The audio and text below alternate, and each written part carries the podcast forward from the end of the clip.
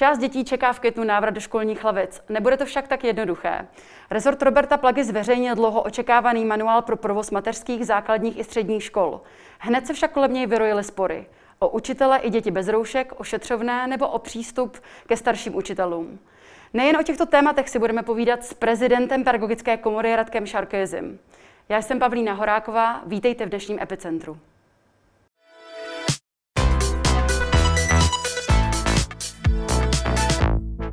Dobrý den, pane Šarkezi. Vítejte v našem studiu. Dobrý den. Nejprve si stručně připomeňme, jak bude návrat dětí do škol vlastně a školek i vypadat. 11. května se do škol vrátí studenti závěrečných ročníků středních škol, konzervatoří a vyšších odborných škol, ale také devátáci, vždy nejvíc v množství 15 dětí. 25. května se můžou do lavic vrátit děti z prvního stupně, také maximálně po skupinách 15 žáků, kde bude nejvýš jedno dítě v lavici. A potom nejdříve 1. června budou možné maturitní a závěrečné zkoušky a absolutoria na konzervatořích a vyšších odborných školách. Pane Šarkeze, nejdříve se zeptám, um, nakolik jste spokojený s tímto harmonogramem, podle kterého se děti do školy nebo většina dětí do školy nevrátí dříve než v září? Já si myslím, že ten harmonogram je celkem dobře nastavený. Eh, spíše problém potom v těch manuálech, které zpracovalo ministerstvo školství. Já připomenu, že někteří odborníci by děti do škol vrátili daleko rychleji než vláda. Například šéf Pražské motolské nemocnice Miloslav Ludvík, který byl hostem pondělního epicentra. Já bych od 18. vyslal všechny děti do školy a já naopak teda od vlády, abych naopak povolil všechny ty velké letní festivaly. Proč by podle vás nebylo správné poslat do škol všechny děti už v půlce května? No, pokud bychom chtěli promořit populaci skrze učitele, tak je to jako dobrý nápad. Ale pokud eh, třeba chceme, aby ti učitelé se nenakazili, tak bychom měli být opatrní, že ti učitelé budou muset třeba ještě fungovat v září. Pojďme tedy k manuálu Ministerstva školství, který určuje, za jakých podmínek výuka bude probíhat. Nakolik s vámi, a pokud tedy vůbec, ministerstvo komunikovalo při jeho přípravě? No, s pedagogickou komorou ministerstvo nekomunikovalo vůbec o těch manuálech. Ptal jsem se i dalších organizací, jako třeba školské odbory, anebo další členské organizace tripartity školské. Mm.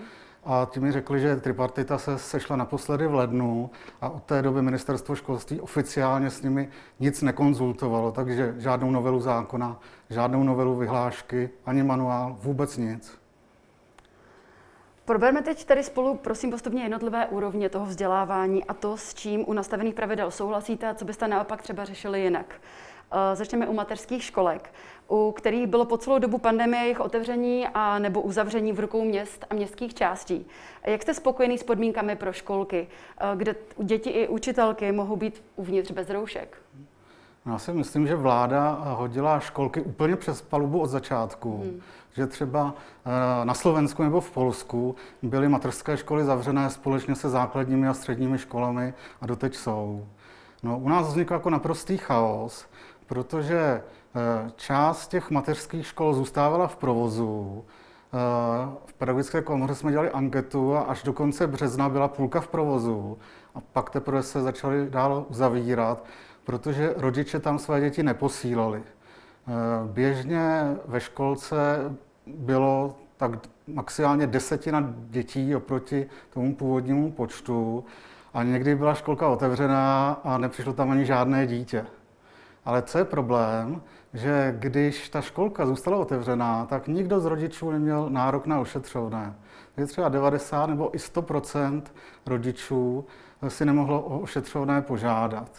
Potom eh, vláda stanovila, že pro eh, rodiče eh, dětí, kteří pracují v rámci integrovaného záchranného systému, jako jsou zdravotníci, policisté, hasiči, mhm. se otevřou částečně eh, mateřské i základní školy a tam stanovila přísná pravidla, třeba, že tam musí být maximálně 15 dětí ve třídě. Ale pro ty školky, co byly otevřené a nebyly učené těmhle rodičům, tak tam pořád platí to, že tam může být eh, kolik chce dětí a v současnosti je v české legislativě maximum 28 dětí ve třídě a je tam s nimi jenom jedna učitelka tak to myslím jako základní problém. že rodiče nemohli ovlivnit, jestli budou moci nebo nebudou moci čerpat to ošetřovné. A já si myslím, že třeba i vláda by mohla eh, přijmout eh, nějaké opatření, které by jim jako zpětně to ošetřovné umožnilo čerpat. Mm.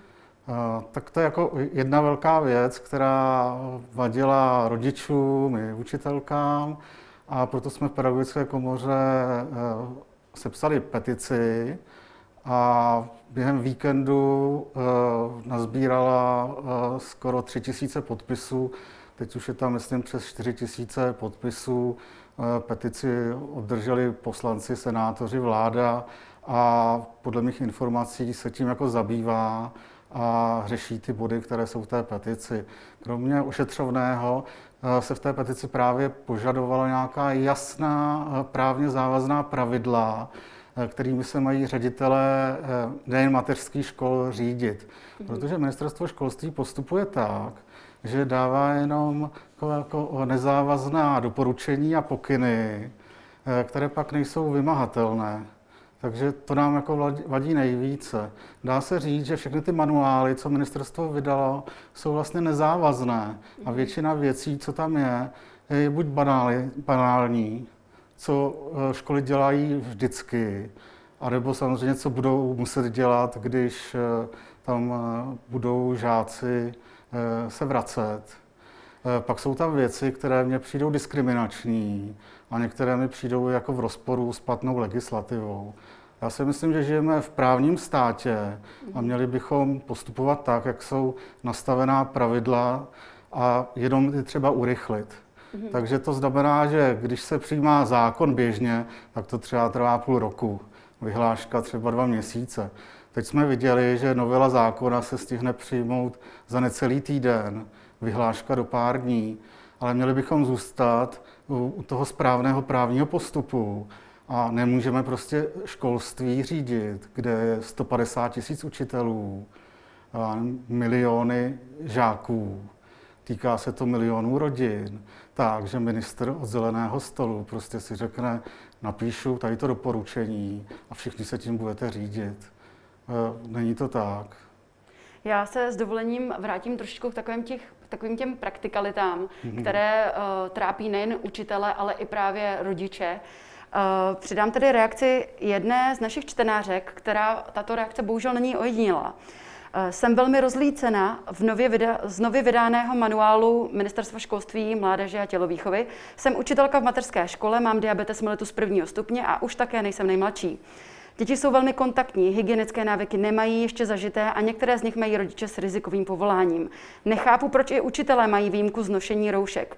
To, že jsme v Kocourkově nebo snad už začalo cílené promořování skrze naše nejmenší, proč nemusí mít roušku alespoň učitel? Vždyť i on může nakazit celou třídu malých dětí a prostřednictvím nich celé jejich rodiny. Co byste učitelům v podobné situaci vzkázal? No, já si jim nemůžu vzkázat nic, jenom s tím jako soucítím že skutečně to tak je a znovu opakuji, že minister Plaga hodil přes palubu a pokud jde třeba o ty roušky u učitelů, eh, tak oni nemají ani nárok, aby jim je koupil zaměstnavatel. Mm-hmm. Tam je mhm. napsáno, že to je osobní ochranný prostředek a je to tam zdůrazněno v tom manuálu. Takže si to musí ten uh, učitel uh, pořídit sám. A jenom tedy, když je, patří do té rizikové skupiny, což jsou třeba učitelé starší 65 let, kterých je celkem dost, anebo mají nějaké chronické onemocnění, hmm. jako třeba vysoký tlak, cukrovka, tak tam by tedy měl eh, jim ředitel školy zajistit eh, nějaký ochranný prostředek, ale není napsaný jaký. Hmm. Podle mě, když žáci nebo děti ve školách nebudou mít roušky, tak učiteli rouška nepomůže. Musel by mít třeba respirátor nějaké vyšší třídy, aby Eh, se nenakazil. No, a jestli se ty děti budou eh, nakazí vzájemně, tak eh, se to roznese do rodin a už na začátku té epidemie se několik školek zavíralo právě kvůli výskytu koronaviru u dítěte anebo u učitele. A dopadlo to tak, že se prostě celá školka zavřela a všichni byli 14 dní v karanténě. Takže to teď hrozí u mateřských, základních a středních škol, mm-hmm. že se stane. Vy jste zmínil, že školky byly vlastně většinou plny z 10%. Máte nějaké informace o těch školek, které právě teď už otevírají? Jaká je kapacita, jaké je naplnění kapacity respektive? No, úplně přesné informace nemám, ale rodiče se ptají na ty podmínky. Ty se změnily vlastně o víkendu, mm-hmm. takže se teprve teď rozhodují. Tak některé ty materské školy skutečně začaly otvírat už velice brzo, to znamená v pondělí. A některé plánují otevírat eh, příští týden a některé ty, roz, ty nejrozumnější s těmi eh, žáky základních škol 25. května. Eh, Řeknu to takhle. Když eh, se školka otevře, tak eh, rodič, který tam to dítě nepošle, tak přijde o ošetřovné. To znamená, že bude tlak na to, aby ho tam poslal. Mm-hmm. Tak já myslím, že pokud se nezmění legislativa v tomhle, eh, takže se brzy ty školky naplní do počtu 25 dětí a víc. Klidně některé mají 28. Díval jsem se, kolik je průměr a průměrně 23 dětí ve třídě v českých mateřských školách. Takže stále platí, že od vlády není určený žádný limit pro mateřské školy, přestože pro základní a střední i vysoké vlastně ten limit je stanovený těch 15 osob. Eh, od vlády jako pro mateřské školy akorát vyšlo, eh, že nemusí mít děti roušky, nic jiného, žádná pomoc, žádná podpora, finanční, morální, nic. Eh, pojďme se teď podívat i na žáky základních škol.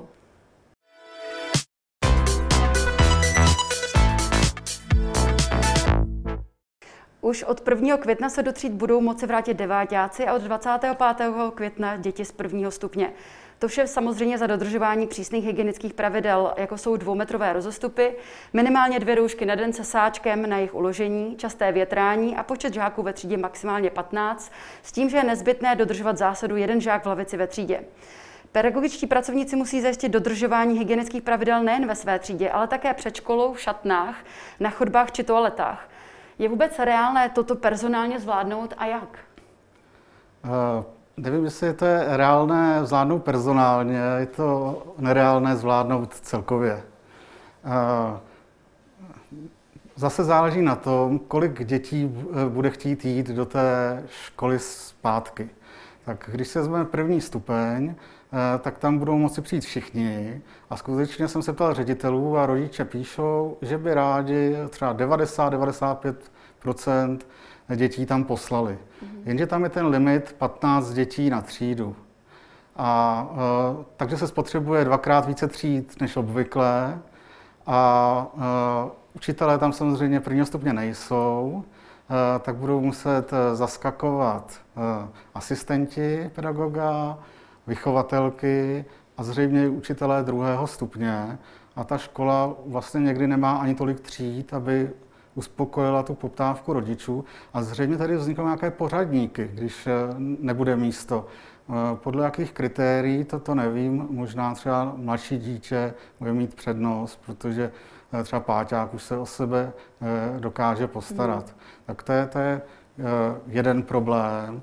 Eh, pak jsou tam takové v tom manuále takové zvláštní pokyny, že třeba asi půl minuty každé dítě po příchodu musí mít ruce, tam vznikne třeba fronta 15 dětí, musíte tam držet ty, ty rozestupy, eh, roušky nemusí být ve třídách, ale ve všech ostatních prostorách ano.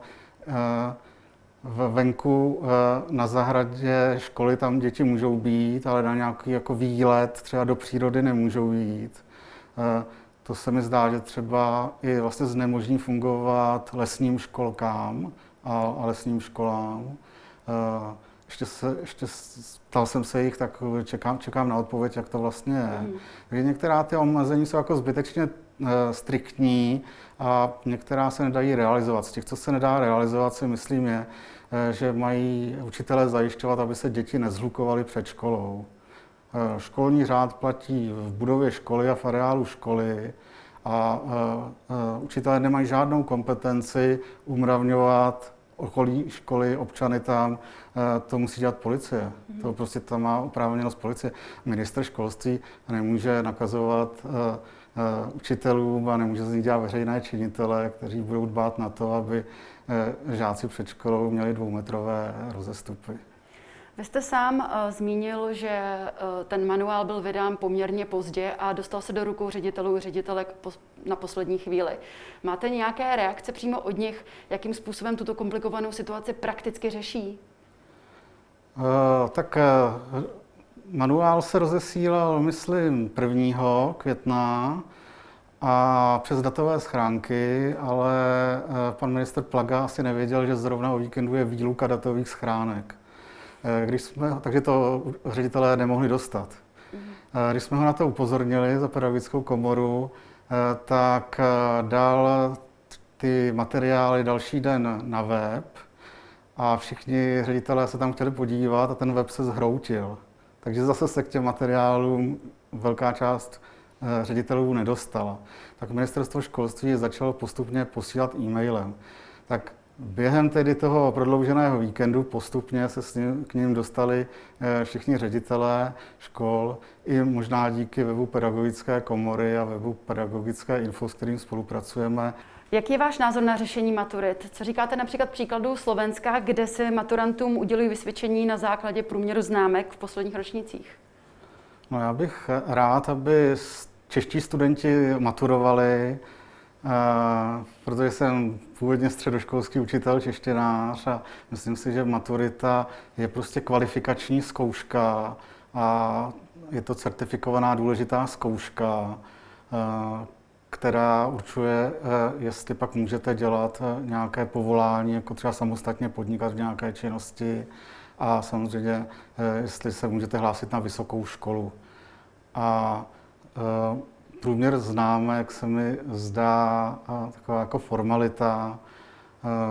Problém spíš vidím v tom, že ministr školství doteď nestanovil datum, kdy budou přesně ty didaktické testy. Možná mohli ty didaktické testy odpustit. Uh, a jste tedy proto, aby se konala ta ústní část, tak jak je naplánováno? No. Možná, možná si myslím, že by stačila ta, ta ústní mhm. část. Uh, došlo k tomu, že ministerstvo školství zrušilo slohové práce uh, v cizím jazyce a v českém jazyce. A uh, co ale mají školy problém, že oni musí eh, během června zajistit maturity, pak musí zajistit eh, jednotné přijímací zkoušky, které jsme navrhovali zrušit, mm-hmm. ale ministr školství si na nich trvá. Eh, potom musí střední odborné školy zařizovat závěrečné zkoušky učňů. A ty střední odborné školy tam je ta maturita dost náročná, i časově, protože oni třeba musí dělat nějaké výrob, výrobky. Když vezmu třeba sklářské školy, tak tam třeba trvá i měsíc, než eh, ten eh, maturant eh, zvládne ten výrobek udělat. A bylo by teda asi nerealizovatelné, kdyby se zároveň ty střední školy v červnu otevřely pro ostatní ročníky. To už by ti, ti ředitelé nezvládli horko těžko to zvládnou v tom červnu. A nezapomeňme, že jsou v červnu také přijímací zkoušky na vysoké školy, takže ti maturanti nebudou některé dny moci být ve škole. A udělat harmonogram na červen pro ředitele odborné školy je na pokraji lidských možností, aby se všechno stihlo. A hlavně mu nesmí kdo onemocnět. Jako mm. jakmile mu pár učitelů těch hlavních předmětů, z kterých se maturuje, jako je čeština nebo cizí jazyk, eh, onemocní, tak eh, budou, jako vel, budou mít ty školy jako velké problémy. Většina studentů, kteří právě se hlásí na vysoké školy například, um, neměla je dostatečně komfortní, bych řekla, podmínky k tomu se vůbec připravit. A tahle ta část uh, studia patří mezi nejstresovější období každého mm. mladého člověka. Myslíte si, že by se to mělo nějakým způsobem zohlednit právě při těch přijímacích zkouškách? Já nevím, jestli neměli možnost. No tak eh, jsou doma, můžou studovat. Eh, stejně ty přijímací zkoušky na vysoké školy už jsou hodně specifické a jsou přizpůsobené tomu oboru, takže je to něco víc, co se běžně učí eh, na středních školách. Dokonce se vlastně maturuje později, než bylo původně původně slohy se měly psát už v dubnu, teď tedy bude v červnu, tak tyhle eh, letošní maturanti tady dostali vlastně více času, by se dalo říct. Takže nemyslíte si, že jsou znevýhodněny oproti ostatním ročníkům, kteří maturovali třeba minulý rok? Eh, tím stresem jsou samozřejmě obrovsky znevýhodněni, ale ta ústní maturita tam by učitelé mohli být vstřícnější mm. a mohli by to vykompenzovat. A klad je zase, že nemusí psát tu slohovou práci a že mají více času. Tak myslím si, že se to vyruší, ty klady a zápory. Já ještě poprosím eh, stručně na závěrem, vy jste zmiňoval tu, ten, tu problematiku těch starších učitelů. Je známé, že v českém školství zhruba 60% učitelů patří mezi takzvané osoby s eh, krizovými nebo s rizikovými faktory. Eh, v manuálu ministerstva školství se hovoří o tom, že ředitel školy může takové zaměstnance nechat učit na dálku, ale zdá se, že klíčové je právě to slovíčko může. Protože pokud to není možné, eh, měl by zaměstnanec doložit potvrzením od lékaře, eh, že do té skupiny rizikové patří a pak by se měl se zaměstnancem nebo zaměstnavatelem dohodnout na poskytnutí neplaceného volna. Tedy laicky jednoduše řečeno, musí si zvolit mezi riskování svého zdraví a možností zajištění své obživy. Jaký je váš pohled na to? No, tohle se mi zase zdá buď eh, minimálně v rozporu s dobrými mravy a možná právě s platnou legislativou. Eh, tak koukají se na to naši právníci, ale já jsem včera posílal podání na úřad veřejného ochránce práv, aby se mhm. zabýval jak tím ošetřovným, tak eh, tím, že zaměstnanci nejsou chráněni ve školách, že to pracoviště učitelů a jediní zaměstnanci, kteří nejsou chráněni a jsou v přímém jako kontaktu s klienty, jsou právě učitelé. Všude jinde eh, musí být roušky. Mm. Ve třídách je běžně 34 dětí na základní střední škole. Nemusí mít roušky, my jsme tady dva, jsme od sebe daleko a, a roušky mít musíme. No bohužel už jsem dostal dneska informaci, že některý ředitel nutil paní učitelku, aby nastoupila na to neplacené volno. Takže eh, teď záleží na ní, jestli ona si postaví hlavu a nebude s tím souhlasit, eh, protože v tom manuálu je napsáno, že by to měla být dohoda obou stran, ale ona mi psala, že se rozhoduje, jestli teda umře na koronavirus nebo hlady když jako nebude mít e, žádný příjem. Takže myslím, že to jako není e, dobrý impuls.